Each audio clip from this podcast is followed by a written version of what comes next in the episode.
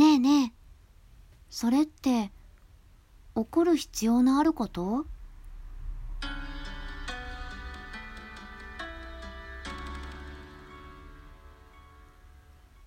皆さんこんにちは、田中ラボともちこです。ボイスクリエイターの田中ラボともちこです。あなたのハートにメロメロメロリンチョ？さて、今回も始まりました、もちこの恋愛教室。皆様、いらっしゃいませ。ごきげんよう。今回も私なりに一つのテーマに沿ってお話を進めていこうと思います。共感できるって思ったり、いやいや、こういう風にも考えられるじゃんとうとう皆さん考えることが違うと思いますので、ぜひ皆さんの意見も聞かせていただければなと思います。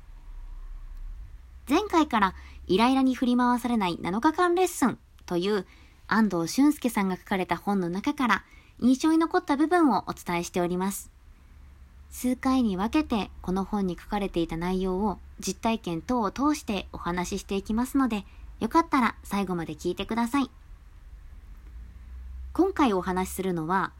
怒ることのポイントについてです。本の中で紹介されている怒ることのポイントは2つ。まず1つ目は、怒る必要のあること、怒る必要のないことの線引きができる。2つ目、相手を傷つけず、自分を傷つけず、物を壊さずに伝えることができる。この二つだと挙げています。この二つを聞いて、ああ、なるほどねって、すぐ思えますか？この部分に関してはさらっと書いてあって、詳しく怒る必要があることというのはこういうことで、怒る必要のないことっていうのはこういうことといった線引きの仕方や、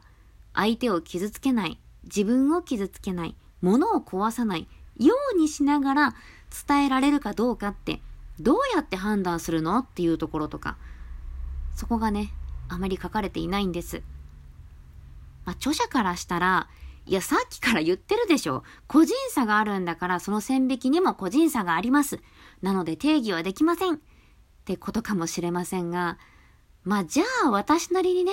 考えてみようっていうことで、早速考えていきたいと思います。まず一つ目。怒る必要のあることと怒る必要ないことの線引きについてなのですが、私の中での線引きは、怒ったことで後悔するかしないかだと思います。まあ、これは他の本で読んだことのある一文だったのですが、ごめんなさい、その本の名前思い出せなくて。でも、まさにその通りだなと思っていて、ずっと心に残っています。怒ることによって後悔する結果が待っているかもしれないのであれば、それは自分にとっては怒る必要のないことなのではないでしょうか。だから怒る前に考えるんです。これを相手にぶつけたことによってどんな結果になるだろうって。よく恋人同士でもあるじゃないですか。その時の感情に任せていろいろ言ってしまったけど、なんであの時あんな言い方しちゃったんだろうとか、怒りの勢い任せにどんどん言葉が出てきてしまって、こう引くに引けなくなってしまったりとか。それをきっかけにお別れなんてことになった人もいるでしょうこれによって関係が壊れてしまうかもしれない。それは嫌だなって思うのであれば、自分が抱いているその感情が一方的な自分勝手な感情なのかどうか。それをね、考えるようになりました。そうやって考えてみると、大体がいらない固定観念とか嫉妬とかプライドとか自意識なんですよね。普通はこうだろうとか、こうあるべきじゃないかとかっていうものも、それに伴う自意識、嫉妬、プライド、そのほとんどが比較から生まれるものなので、自分が誰かや何かと比較しているんじゃないかなって考えるようにしています。比較していられる感情っていうのは本物ではないって私は思っているので、そこで起こることをやめるストッパーにもなっています。それでも起こる必要があるかなっていう結論に至ったとしたら、二つ目。相手を傷つけず、自分を傷つけず、物を壊さずに伝えられるかどうか、これを考えます。